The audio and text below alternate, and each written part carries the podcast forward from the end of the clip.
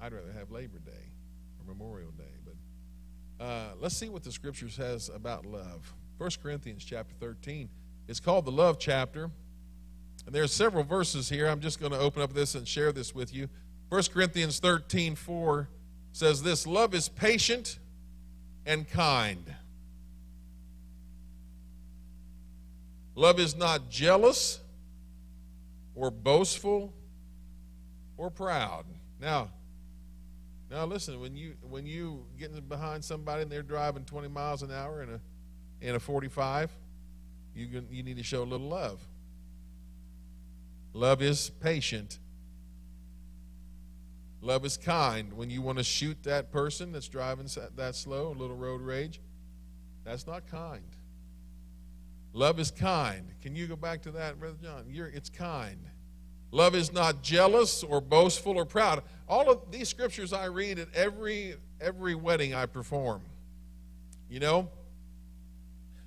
And uh, I, I think my father in law had it right. When we were getting ready to get married, I don't know, it was going to cost like maybe $3,000 at that time. And he said, I'll tell you what. He said, why don't I, why don't you two just go elope and I'll just give you $3,000. And man, I started smiling. $3,000 back then was a lot of money. But you know, people spend fifty, sixty, or hundred thousand dollars on a wedding day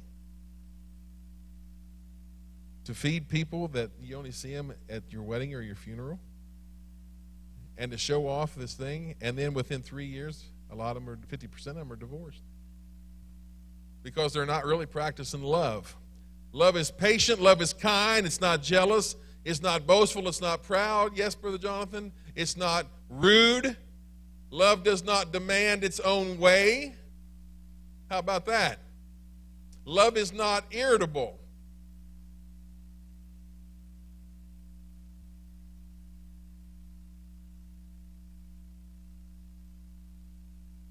There's a shirt idea. Love is not irritable. And it keeps no record of when it has been wronged. Listen, we got to stop bringing up the past when somebody does us wrong. This is about as quiet as it was with the Coca Cola comment.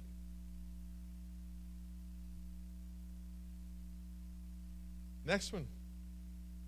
It is never glad about injustice, but rejoices whenever the truth wins out. I tell you what I heard in California in one sermon, a guy said, he said, You know, we're waiting to see that person that did us wrong serve justice. And sometimes we want to do it ourselves and take it into our own hands. But the word says, the Lord says in Deuteronomy, Vengeance is mine, saith the Lord. And then we may not even get the pleasure of watching vengeance be served.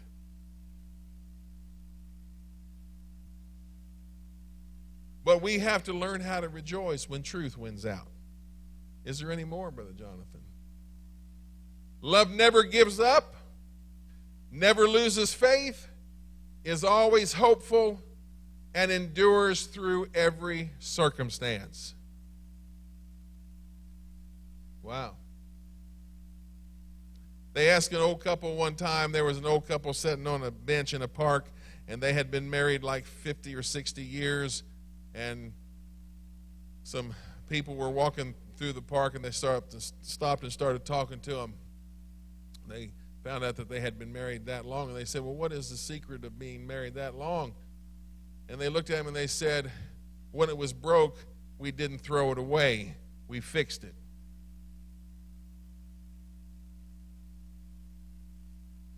And you know, I think there's probably times, maybe, I, I don't know, I don't even want to think about it. There's probably times Amy just like to probably trade me in.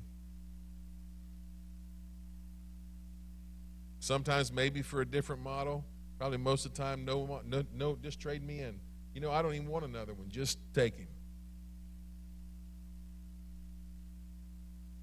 But love is a decision.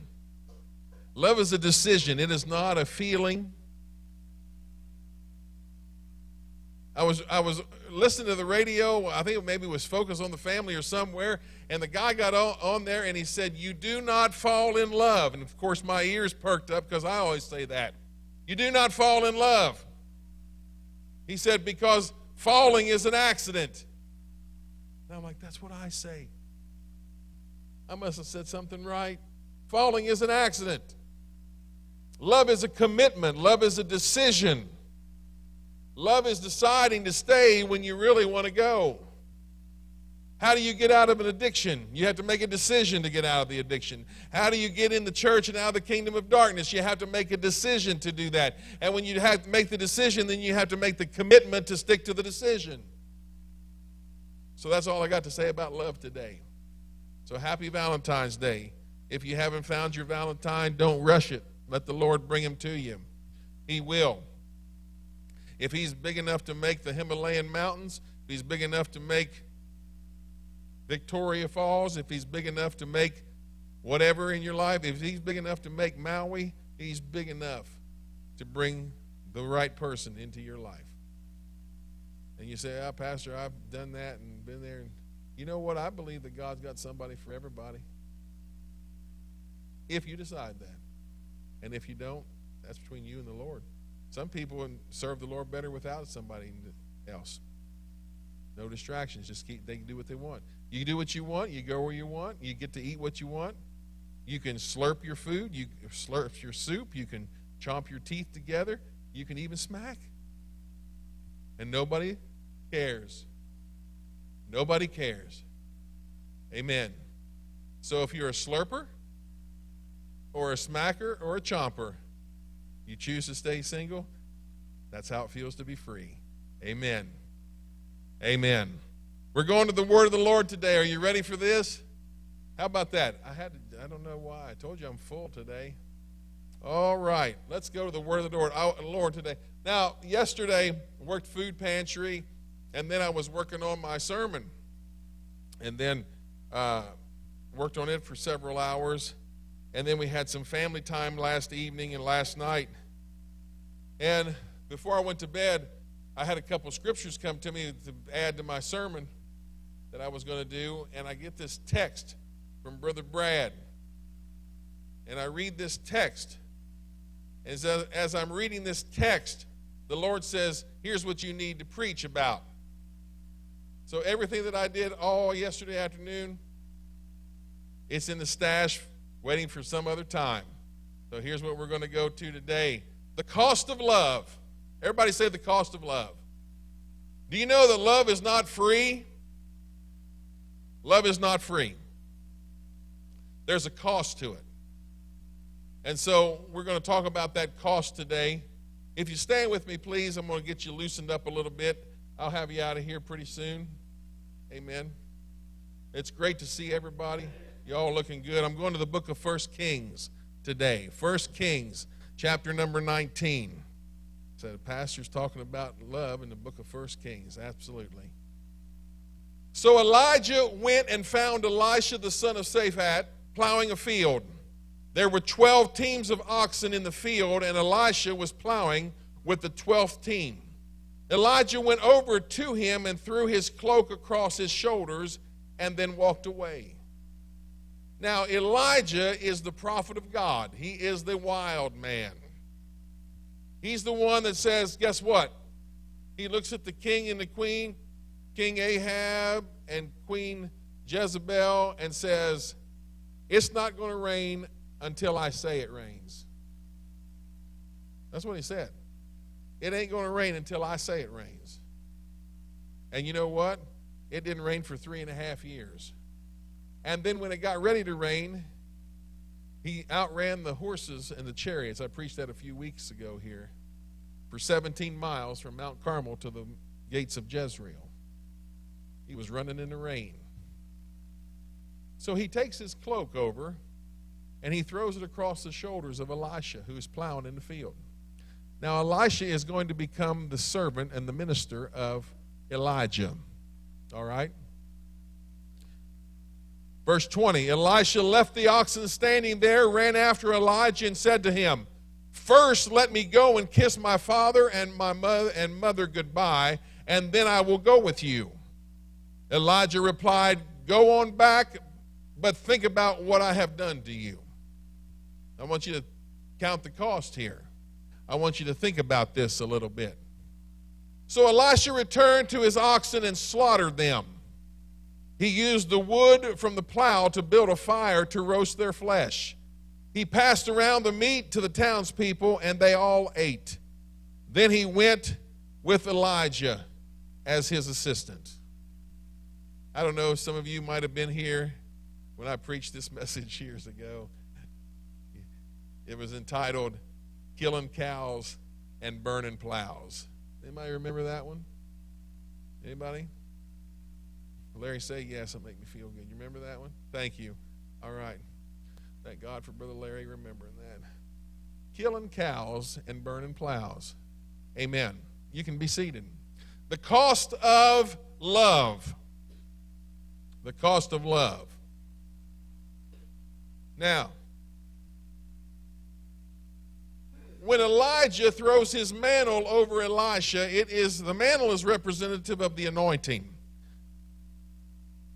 if way back in the day we're to we're to see that when Elijah was taken out of this earth by a a chariot of horses and a chariot of fire the only thing that was left was his mantle that came floating back down to the earth and so Elisha becomes the servant and the assistant and the minister of Elijah and so, this anointing that is now upon him, it changes his life forever. He goes from being a farmer to now he's in the ministry. Let me say this whenever the Holy Ghost comes into your life, it will change your life forever. Okay? It will change your life forever. There are probably some of you in here that never dreamed you would be part of a church like this. You maybe grew up in a nice, quiet, dignified church.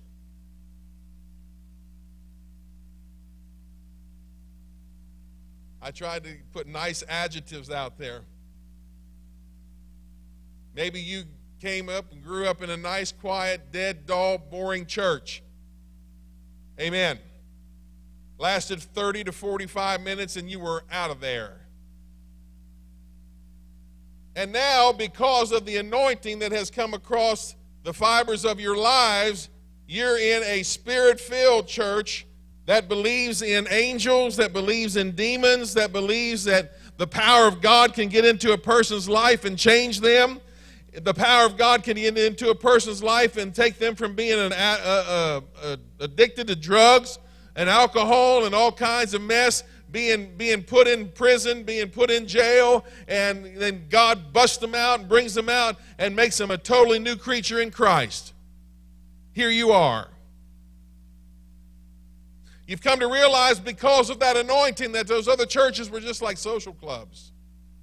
They were like, well, we get to see so and so this week. We get to see what new dress they have or what new suit they have or, or you know, Maybe just come as you are. We're coming in our khaki shorts and flip flops and a Hawaii Aloha shirt. Amen. And that's okay if you're in Aloha land. You can do that. So, this anointing that comes on Elisha changes his life forever. And what he does, it, number one, it costs him because he goes back from Elijah and he kills the cows and he burns the plows everything that was associated with his old life. Now, there's the te- what was in your text that hit me when I was reading it last night at 12:30 at night.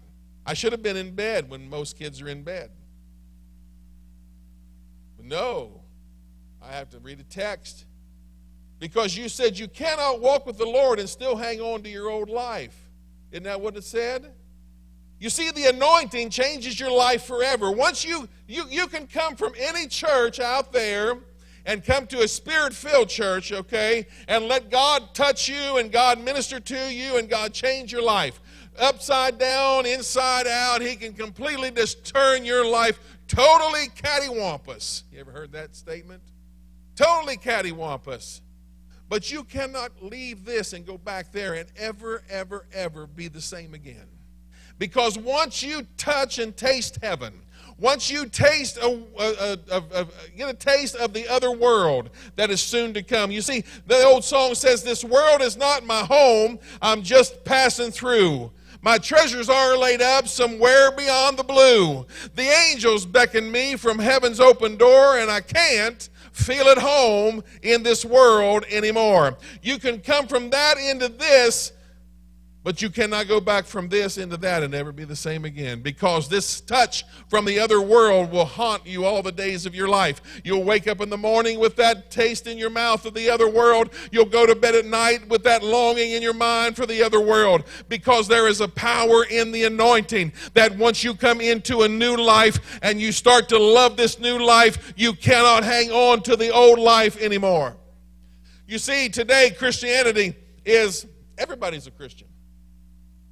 I hate to say it like that, but everybody's a Christian. You know, everybody's saved. They don't go to church, but they're saved. They cuss like a sailor, but they're saved. Um, I may lose my internet following here. Six of you, I don't know, seven. Listen. They cheat on their spouse and they're still going to heaven. Has anybody met any of those Christians? You might work with those people. They can live exactly the way they want and then and they're still going to heaven. They can live like the devil and live like hell on wheels and they're still going to heaven. But you see, love costs something. A commitment costs something. It cost Elisha his cows and his plows. But he came into an anointing that he actually did twice as many miracles as his predecessor Elijah did. In fact, we sing the song around here just as the man who was thrown on the bones of Elisha. Can't get on a praise team. Is there anything I can't remember all the words God cannot do? I feel Him moving he died one miracle short, but you know what? That taste of the other world does not know any boundaries. The next world to come that we're headed to knows no boundaries. It does not know death as a boundary. It does not know time as a boundary. It does not know location as a boundary. You see, even him being dead in his natural flesh and his natural body, in his spirit man, Elisha still was able to see that other miracle to complete the double portion. You see, we're getting a hold, and we have a hold of a world that is totally, totally out of this world. This world cannot even, we can't even fathom what we want to do. We can't even fathom because we're limited to five senses. We're limited to sight, to sound, to hearing, to smelling, to seeing, or to touching. And what's the next one? What's the next one? Hearing, seeing, tasting, feeling. Feeling. Nothing more than feelings. We're locked into this world right now, but there's one coming. Then we're not going to be locked in to anything because with God all things are possible. But love costs something. And so today I want to talk about what love is going to cost us. In the New Testament, Jesus said this in Luke 9 23. And he said to them all, If any man will come after me, let him deny himself, take up his cross daily, and follow me. Take up his cross daily. Everybody say daily. I've got to live for the Lord on Tuesday just like I live for the Lord on Sunday. I need to be the same guy on Thursday that I am in this pulpit on Sunday. I can't be preaching up here on Sunday and then go cuss out the cashier at Walmart on Friday. Because when she went to hand me my change, I couldn't get my alligator arm turned over all the way, and I dumped all my change out on the belt and on the floor. And you guys don't realize this yet, but the older you get, the further the floor is.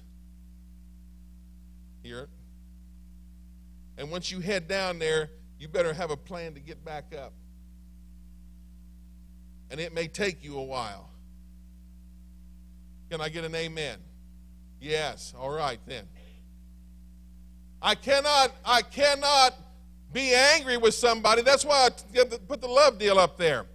We have to be patient. We have to be kind. We have to be forgiving. You know, let me give you some marriage counsel here. Stop bringing up the past failures of your, of your other spouse there, okay? Hello? Hello? Stop bringing it up. Practice what Moses told him at the Red Sea. Stand still and hold your peace. Don't say a word. Because you know what? He that was, is without sin, let him cast the first stone. So daily we walk with him. Take up your cross daily and follow me. So let's look at it in the Amplified. He said to all, If any person will wills to come after me, let him deny himself, disown himself, forget, lose sight of himself and his own interest, refuse and give up himself and take up his cross daily and follow me. Cleave steadfastly to me, conform wholly to my example in living, and if need be, in dying also. Every day I'm supposed to live like Jesus. Some of us are saying words, and I have to ask us this question Would Jesus say those words that we're saying? Would Jesus think those thoughts that we're thinking? Let's break it down. Let him deny himself, disown himself, forget and lose sight of himself and his own interests, refuse and give up himself. You know what I saw here this past weekend? I saw people who said, I'm going to go work at the food pantry. I saw people coming in here that I didn't want to do it, but they took the Christmas tree down.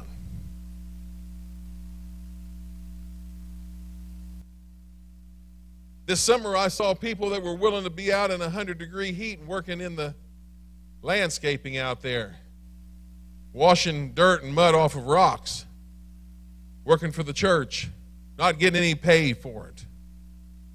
What are you talking about, Pastor? I'm talking about, you know what? We lose ourselves and we become citizens of the kingdom. We lose ourselves in our own interest and we lose sight of, of what we really need. I've, I've pastored here for, uh, how long we pastored here? Long time. 15 and a half years. Hey, we got another anniversary coming up in 14 and a half years. Just get ready. All right. But I've pastored people who are selfish. Now, they're not among us anymore, but they're selfish. They didn't want to do a lot of the dirty work because it seemed like that they were above that dirty work. It seemed like that they were above that. Oh, can you go do this? Can you give so and so a ride? Can you? You know what? Sometimes the gospel will take you out of your convenience and out of your comfort level and, and help and get you to the place where you may have to do something that you're really not comfortable doing but you're losing your interest in yourself and you're willing to say, whatever it takes for the kingdom, that's what I'm willing to do. And that's what Jesus was saying here. We have to lose sight of ourselves. We have to lose sight of what we want. You see, there would be the most greatest thing that I would like to do on a Saturday morning at food pantry is not get up at 7:30, 7:15 to be there at 8. Because that's Saturday, man. That's Saturday. I want to sleep in. But I've got to be there. I got to make sure Pat's there. That she brings Margot. What happened to Margot today? She left us. No answer. Are you seeing what I'm saying, though? There's times that we're going to have to disown ourselves and say, What do we want? At my house, we have what we call family meetings.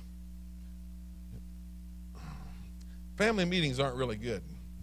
Most of the time, they're called in a crisis situation.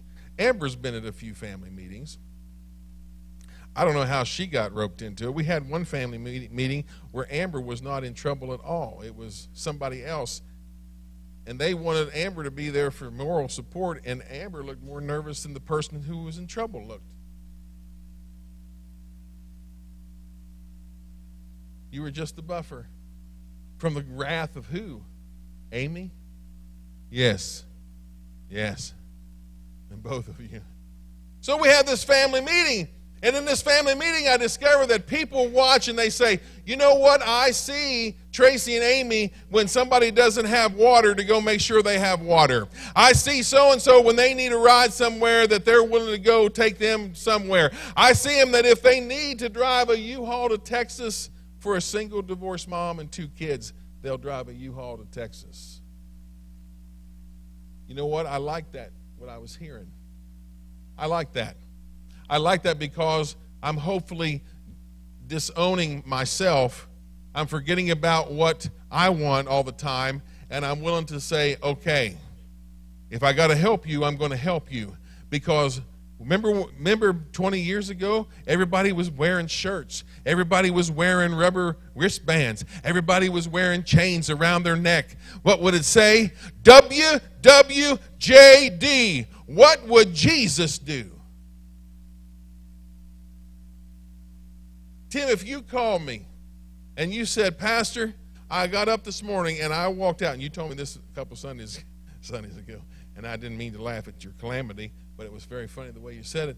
I said, Tim, where have you been? He said, Well, I've been sick, blah, blah, blah, blah, blah. And one Sunday morning I got up, or one morning I got up, and there was a river running through my house because the hose had came off of the ice maker or something. Yeah, yeah. Now he says, Yeah, there was a river running through my house. And I'm like, Oh my Lord. And I start laughing because I'm picturing all this water running through a house. You ever, you ever wake up and there's something going on that should not be going on in your house? Yes, all of us have been there. But if you called and said, Pastor, if you got some shop vacs and blah, blah, blah, and some water water pumps and some big fans, can you bring them up here to me and help me? Uh, you know what I'd do? I'd get them all together and I'd come help you. You know why? Because I want to do that. Because that's what Jesus would do. That's what's called love.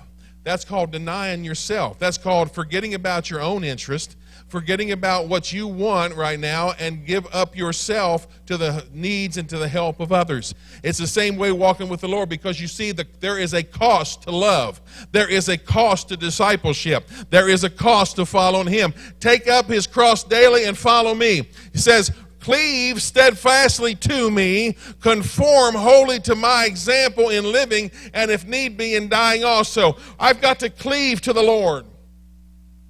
I've got to cleave to Him. I've got to join myself to Him. And as I join myself to Him, I have to conform to what He is. He does not conform to what I am, I have to conform to what He is. He does not take His word and change it around so it fits my lifestyle and my plans. I have to change my lifestyle and my plans to fit His word. I saw a gym on Facebook the other day. And it was something like, I think we posted it on for us. It said, The Lord is not going to take His word and can change it up to fit your outlook or whatever it was. You have to change to fit his outlook. Are we following Jesus like he wants us to follow him? Are we doing the example that he wants us to follow? Listen, it's hard. It's a life. This is a life journey. Everybody look at your neighbor and say, "This is a life thing." She, she didn't. It's a life thing, Marcus. I'm sorry your neighbor didn't talk to you.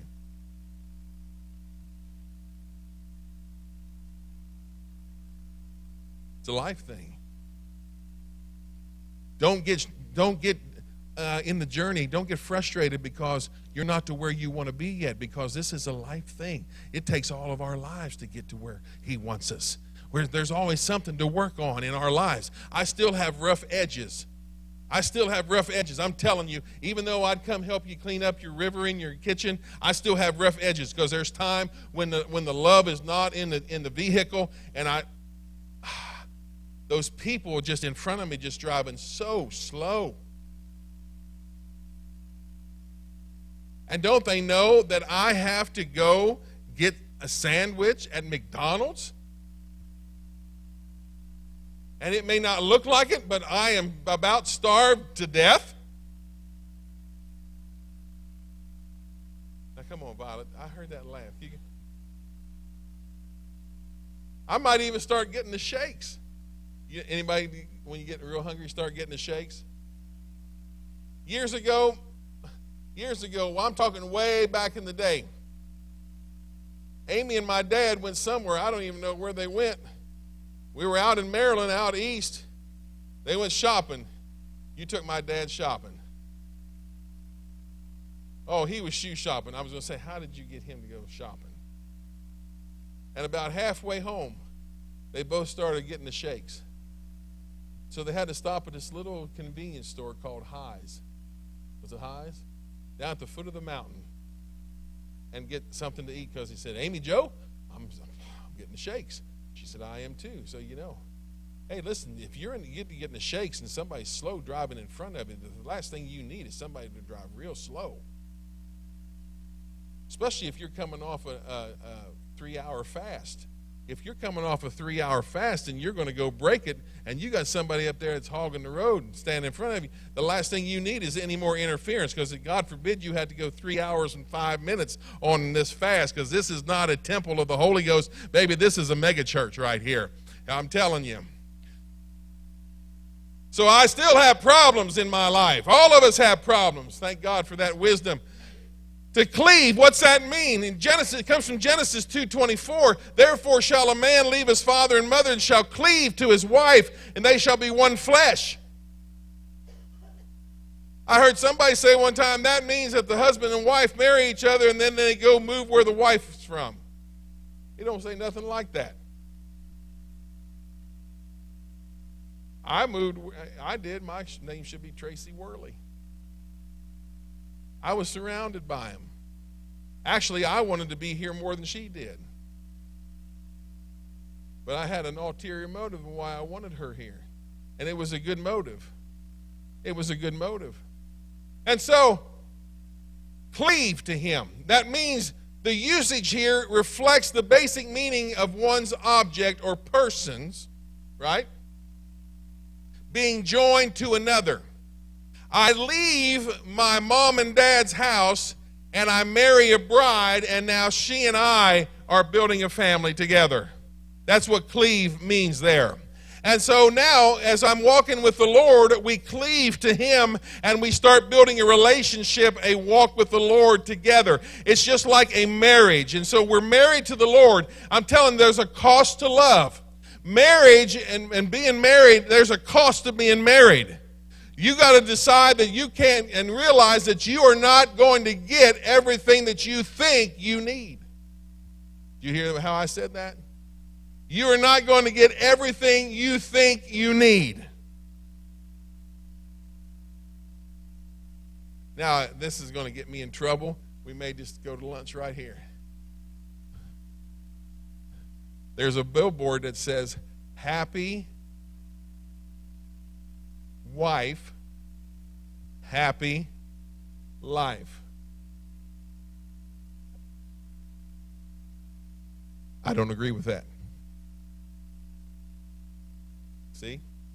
I mean, this is what we go to lunch. All women raise their hand. Yeah. Listen, I don't agree with that because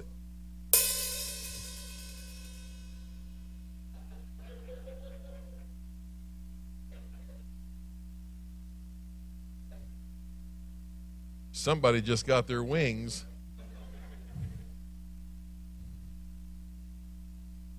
The marriage is not made up of just the wife.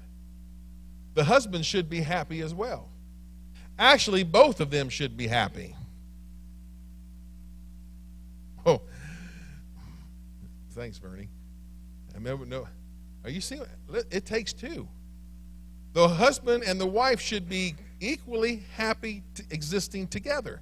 It's not all whatever the wife wants and she gets everything and the husband doesn't get anything. Listen, if the husband's tired and wants to lay down and take a nap on the couch, let him take a nap on the couch. He deserves it. You know what? If she wants to lay down on the couch and take a nap, let her lay down on the couch and take a nap. She deserves it. Men, what you realize is, is while she's sleeping on the couch, you get to do whatever you want. You get to watch any television state program you want to watch. You get to go eat out of the refrigerator anything you want. You get to go. You, I'm telling you. And lo, lo, and behold, if you want to go to Walmart, you can go to Walmart if you want. But listen, listen.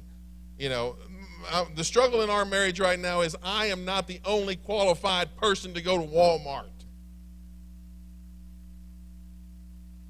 I am not the only one. And I'm telling you, there's fixing to be a strike because we talked to our union reps and we're going to fight this thing. Yeah. Not a happy wife, happy life because guess what? We are in the relationship together. We are husband and wife. You said that you would be faithful. You said that you would be uh, uh, there for me through sickness and in health, for richer, for poorer, right? Come on, is that what it says? Till death do us part. She says, I'm going to be there in sickness and health and richer and poorer till death do us part. It wasn't a one sided deal. And it's, it's the same way with the Lord. The Lord wants us to walk with Him and cleave to Him just like a marriage relationship. Love costs things. There are times when you're not going to get your way, and there's times when she's not going to get her way. Now, watch. There's times you're going to get your way with the Lord, and He'll let you have it. And there's times that she says, I think, not, not this time, Trace. Uh uh, not this time. You see, there's that relationship there. Love costs something. Look at him. Hey, like that picture? Amber, does that look familiar? Who is that? Is that Pilate? Pontius Pilate? That's Jesus. That's Jesus.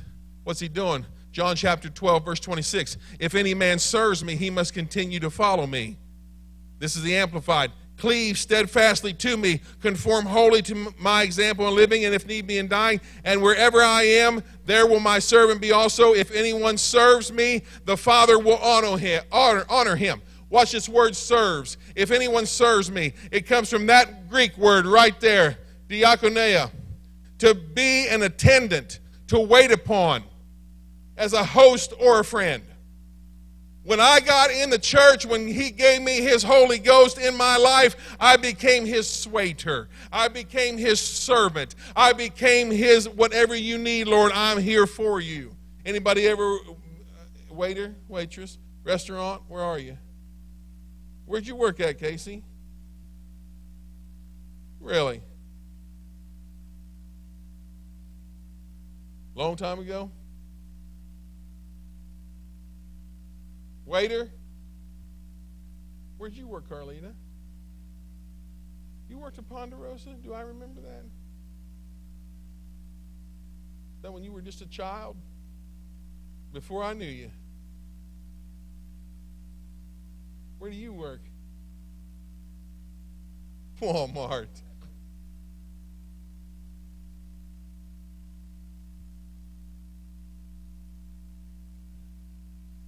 You know what it's like to be a waiter or a waitress. You're serving that table constantly. Can I get you anything? They that wait upon the Lord shall renew their strength. And you're waiting on the Lord. That's what you're doing. You're not sitting there and saying, Oh, yeah, Bless God. I'm waiting on the Lord. He's going to come through the door any minute now. You know, I've seen him. I've seen it all happen. You know, Prophet Tom comes here and he looks at somebody, he prophesies, and he says, You know what? You have what it takes. God can use you and bless you, and you can be a millionaire. And I've seen him, he said, after he's gone, he said, You know what? I'm going to be a millionaire. I'm just waiting for it to come. And I'm thinking, it ain't coming. It's not just going to come to you. There's got to be some cost to you. There has to be some sacrifice made. There has to be some things that, that take place that you're very uncomfortable. You see, sometimes comfort comes out of uncomfortable situations. Are you seeing what I'm saying here? I remember one night we went to, to the Thai restaurant. Brother Johnny was there all by himself. He was all by himself. Every table, either the tables either had people at them or they had dirty dishes at all the other tables where there were no people, and he was overwhelmed. And what happened, Johnny? What did I do? I got up and started cleaning tables. I was praying, God, let them give me some tips. If they see me Let the, then I'm thinking, do I have to share it with Johnny if I get it? What am I doing? I'm, I'm, I'm waiting on people. I'm taking care of things. Well, you know, I went there to have a nice meal with my wife. Red curry chicken number three. Woo, Lord, yeah. And then June comes out and she says, Oh, yeah, but we, we make it 27. And I'm thinking, 27, I would fall over dead. Because three is just about as hot as I can stand it. She said, Oh, it's so good. Okay. So I'm helping these people. We came for a nice meal, but we're serving. You see, in ministry and in, in kingdom work, you're in ministry.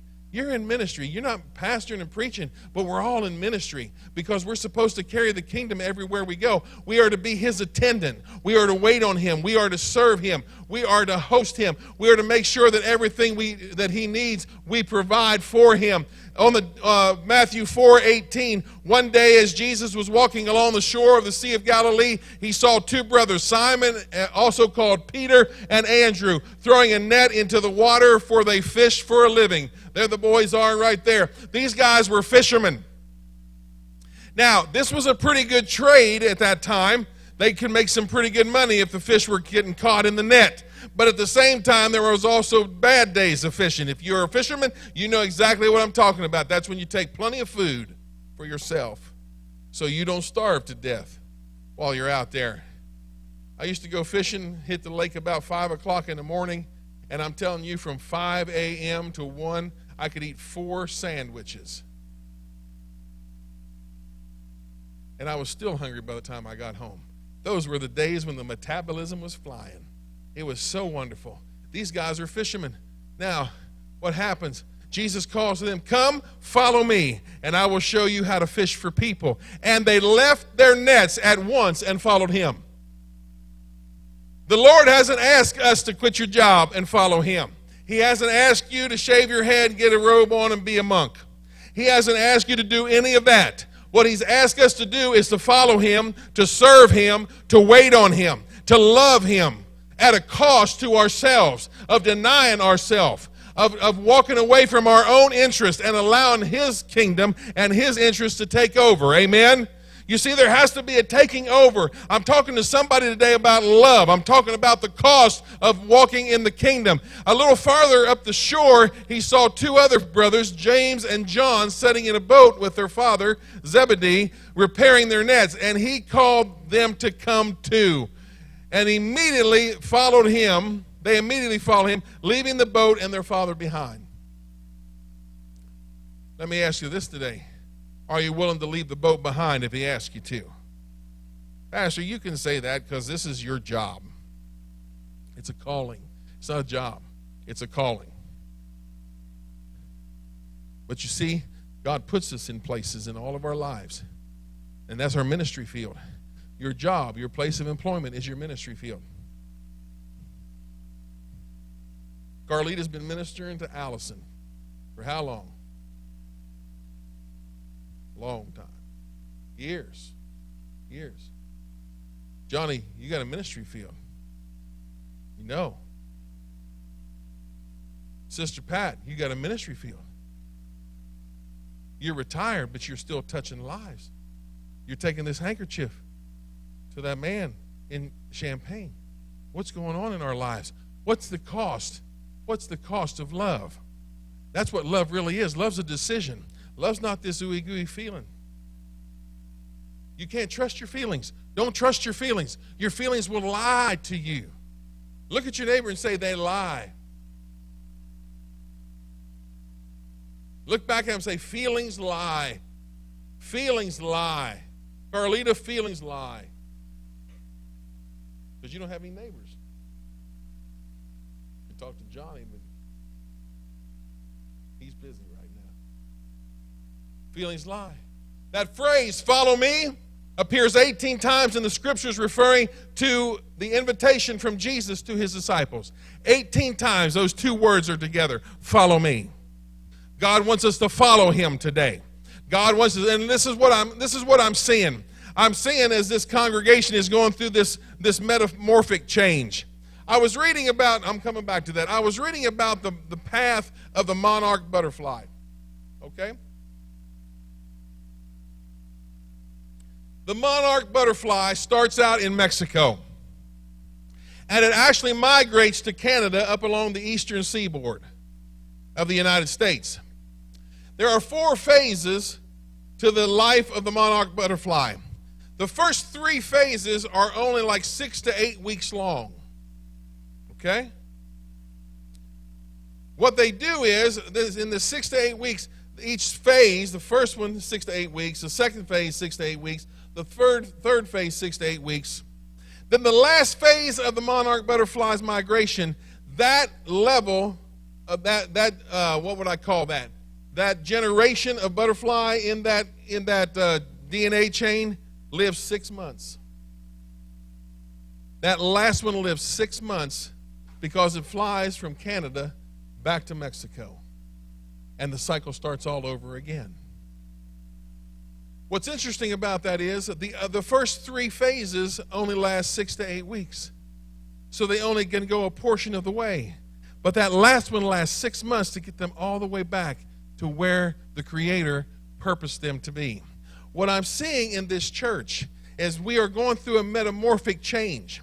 But as we're going through this metamorphic change, I am watching God begin to faith bomb and pull people into a deeper anointing and walk than they ever have before. We have seen people fall by the wayside. We have seen people leave. We have, we have seen people that decide they're not going to live for the Lord. They're going to do their own thing. And one day they'll come back to church and do all this other. But the remnant, this is what we are called right here. We are the remnant. And I'm telling you, all through 2020, that's what I was hearing from all of the preachers and prophets that I was following and what I was listening to and reading about is that we're all talking about a remnant, a remnant, a remnant. And we went through that, but I never saw the remnant. Everything looked intact.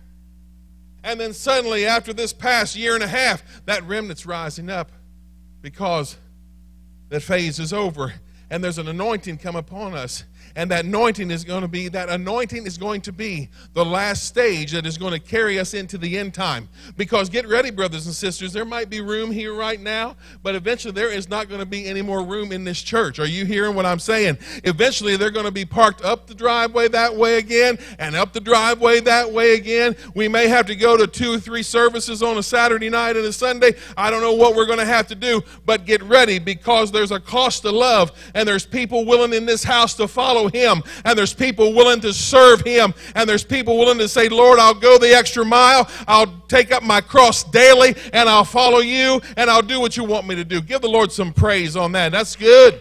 That's good. Look at that. There's a merry band of warriors right there. Here they come. He's putting together an army. That's what he's doing in this house today. He's putting together an army every service, every Sunday, every Wednesday. Hallelujah. I'm telling you, just get ready. It's happening. It's happening. Sister Carlita, I'm ready for Brother Dan to come home. Are you ready for him to come home? Make sure you get, get her on camera so we can show Dan her response. Shouldn't have asked you so fast so we could have caught you. But she, she was happy, Dan. She was smiling. Yep. No, I tell you what I like about Danny. What I like about Danny is his genuineness, his transparency. What you see is what you get. That's Danny. But in this time of, it's going to be about a year, isn't it? In this time of being away from each other for a year, you begin to see things that you took advantage of and took for granted before that you'll never do again. You'll never take it for granted again. And what the Lord does is He allows things to come into our lives that, that shows us that, you know what, you, you, you put too much faith in this when you really should have been focused on this. And what really mattered was this when we, you thought what was really mattering was this. Are you seeing what I'm saying? So He's training the remnant right now amongst all of us. And it's going to take each and every one of us to get in this gang right here. It's going to take that anointing of the Holy Ghost to get in this gang and to walk with Him in the end time. But I believe I'm amongst a bunch of people that know how to get a hold of God, and we're going to see things happen. It's going to take place, and I'm excited about it. If you're excited about it, give the Lord some praise right now. I'm getting ready to close. Praise the Lord. I'm getting ready to close. The cost of love. Mark chapter 10, 28 says, Then Peter began to speak up. Oh, Pete. Peter was the spokesman for the crew. Now, three weeks from this weekend is the where I fit in the kingdom, right? Brother Archambault, it's going to be good. You need to be there, uh, all of you. Let me say it, all you guys, all yuns, yuns, all y'all. And where I'm from, it's yous, all yous, all yous guys. Okay? You all need to be there, everybody. Because we're going to find where you fit in the kingdom, temperament wise, personality wise, spiritual gifting wise. Peter was a sanguine.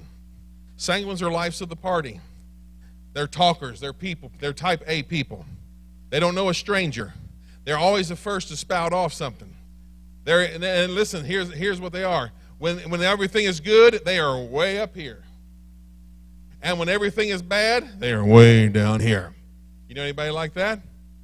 So Peter is the spokesman. He's, he, that's why the Lord chose him, chose him to preach on the day of Pentecost.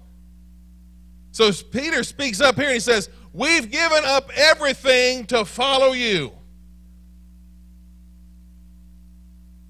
because the other half of the disciples were afraid to say anything. They weren't going to say a word. They, they didn't know, just like me in math class. I didn't know the answer was right or not. So they said, the teacher say, okay, who has the answer to this? I did not raise my hand.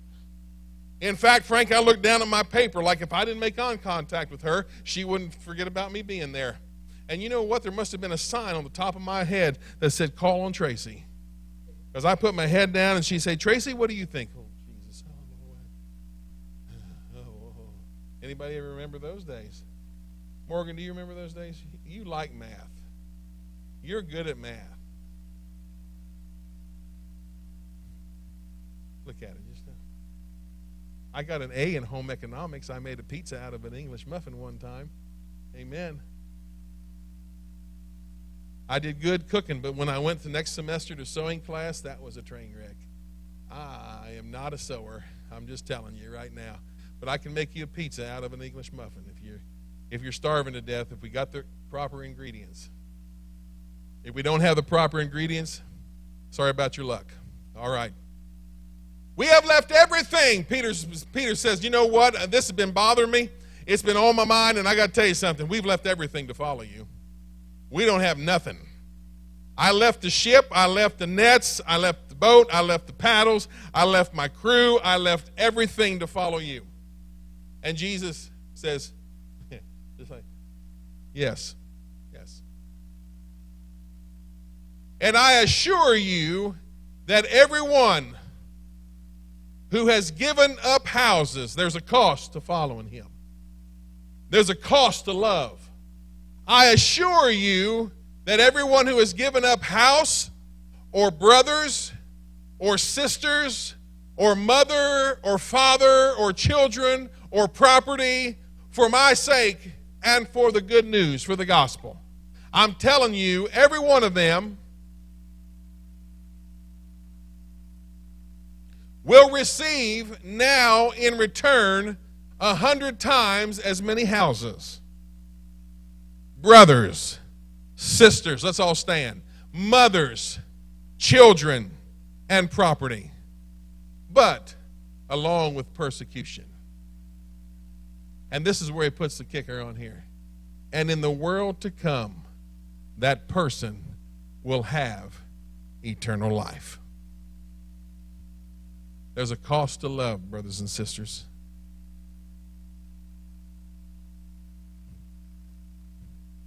This lovely lady here can vouch for me. I'm telling you the truth. We moved here and in two years, I became friends with the stockbroker here in town. Less than two years. Now, this is in about 1994, 93, 94. And he says to me one day, I'm in his office, and he says, I'll tell you what, Tracy, if you want, I will send you for training and I, he said within six months to a year, year and a half, I can have you making six figures a year. Is that true? Yes. You know what six figures looks like to a 27, 28 year old with two little kids? And at that time, I was making about, I don't even want to tell you what I was making then, being a youth pastor.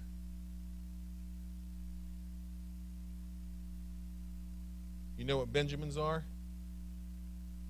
Huh? I was making two of those a week. He was telling me I could have 100,000 Benjamins in a year and a half to two years. And I said, That's not what the Lord brought me here for. He brought me here to youth pastor. That's what we did. It wasn't long after that that we got a phone call from the 808 area code. You know where that's at? West of here, about 5,000 miles, out in the middle of the wide blue ocean. And says, For Tracy, I'm going to move from Maui to Honolulu to take the church and pastor in Honolulu. I want you to pray about coming and pastoring a church in Maui. Thank God it wasn't February. It was summertime in Vandalia because February would have been a little bit more tempting, especially last night with the wind blowing. Did anybody suffer that last night? It was plumb cold out there. I wouldn't even had to pray about that one. Uh uh-uh. uh I said, That's not what I came to do. I'm here for a reason. I got to stay here. I said to Marcus the other day, I said, Marcus, you could have grown up in Maui. You could have played football at the University of Hawaii. He could have been a rainbow. What am I saying? I'm just telling you this. I'm at the level where I got to do what he calls me to do no matter how much the offer is or how beautiful it sounds. I just have to do what I have to do. And that's where He wants each of us today because there's a cost to love. There's a cost to love. And He said this no matter what you spent and no matter what you've given up, one day you're going to have it all a hundredfold in this life. You can be blessed in this life. It's not bad to have houses and lands in this life. If you want to have a big house and a lot of land, you can have a big house and a lot of land. That's fine. You can have all the cars you want. It don't matter. But you put Jesus first, He's going to say, just do it. I'm going to bless you. It's all right. But if you don't worship the blessing more than you worship the blesser, right? We don't praise the blessings more than we praise the one who gave us the blessings. That's where people get in trouble. And he said, besides all that, this is what you got coming to one day, you're going to have eternal life. One day we're going to be there, buddy. Amen. There's a cost to love. There's a cost to love. Hallelujah. Hallelujah. Let's come on up around the front real fast. It's 1248. This will give all those people from those other churches that you used to go to time to get out of the way so you can go get what you want. Come on, real close. Come on. Come on, real close. I showered this morning, shaved, brushed my teeth. I floss every day. Come on. It's good. It's a good life. Don't be afraid of what it cost. Okay? God will take care of you. Little did we know that when we got that call to go to Maui and pastor, little we know that we're going to be in this church. We drove by, you know how many times we drove by this church every week going to our other job? All the time. We just drive by here and say, oh man, they need to mow the yard. That's probably, uh, what was Dwayne? What was his name? Dwayne?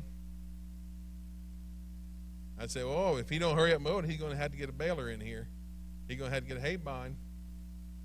Going to have to be baling hay. I didn't realize. Here we are.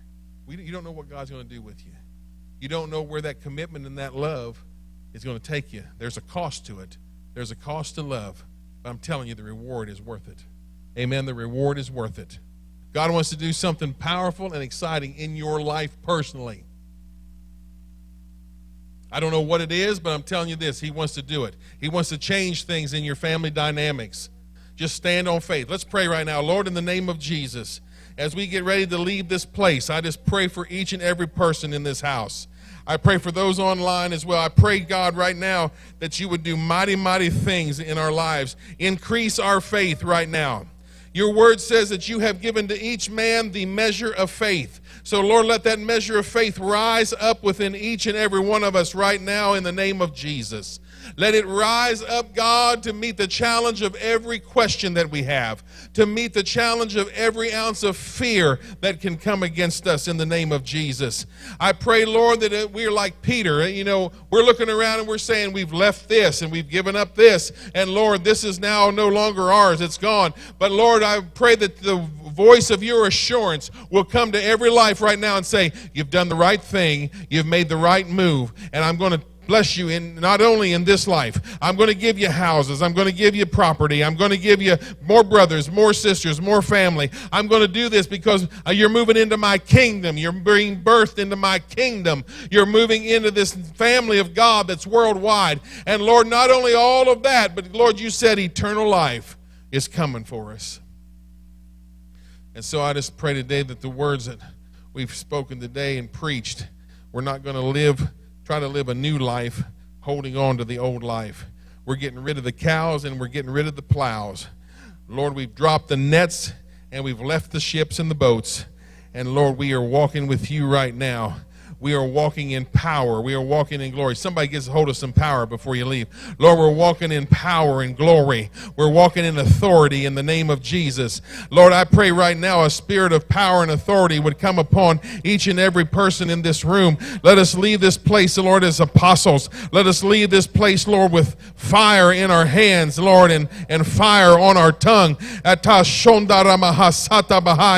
Lord, I pray that every demon that would rise up against the children of God would be pushed back by the name of Jesus right now and the blood of Jesus Christ. Lord, let the word of our testimony become a powerful word to those who hear it. Lord, send us to people who are hungry and who are ready for your kingdom, who are ready, God, for this new birth, who are ready to be filled with your power and your spirit in the name of Jesus Christ. The steps of a good man, they are ordered of the Lord. So, Lord, order our steps right now in the name of Jesus.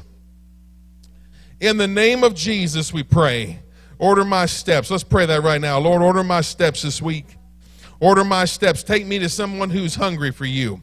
Take me to somebody who is looking for you. Take me to somebody who's looking, but they don't even know what they're looking for.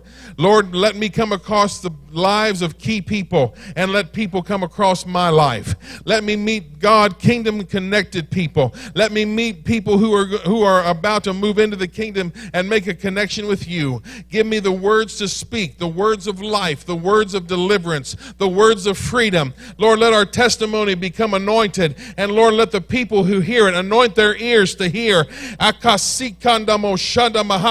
Hallelujah. Let our words be as fire and let the people be as wood. And God, you consume them with the word of our testimony. And we pray it in Jesus' name. Give the Lord a praise right now. Would you do it? You got a little praise there for him still?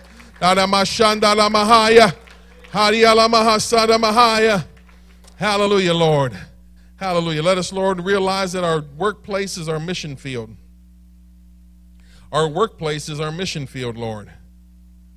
Walmart and shopping centers and malls is our mission field. Dollar General is our mission field. The gas station is our mission field.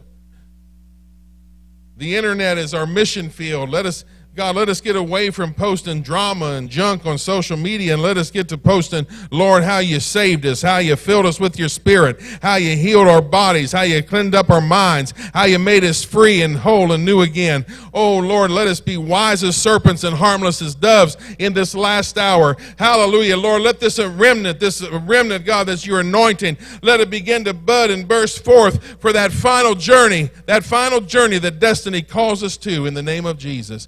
If if you're ready for that final journey, give the Lord a hand praise. Hallelujah. Hallelujah. Hallelujah. Hallelujah. In Jesus' name. All right, brothers and sisters, you ready? You ready to go do this thing? Just do it. Who said that? Nike. Just do it. All right. Church Wednesday night, church Sunday, classes again next Sunday. College and career meets next Sunday again. All right. Be dismissed. Love you guys. Love all y'all. Greet each other. Greet each other. Love on each other.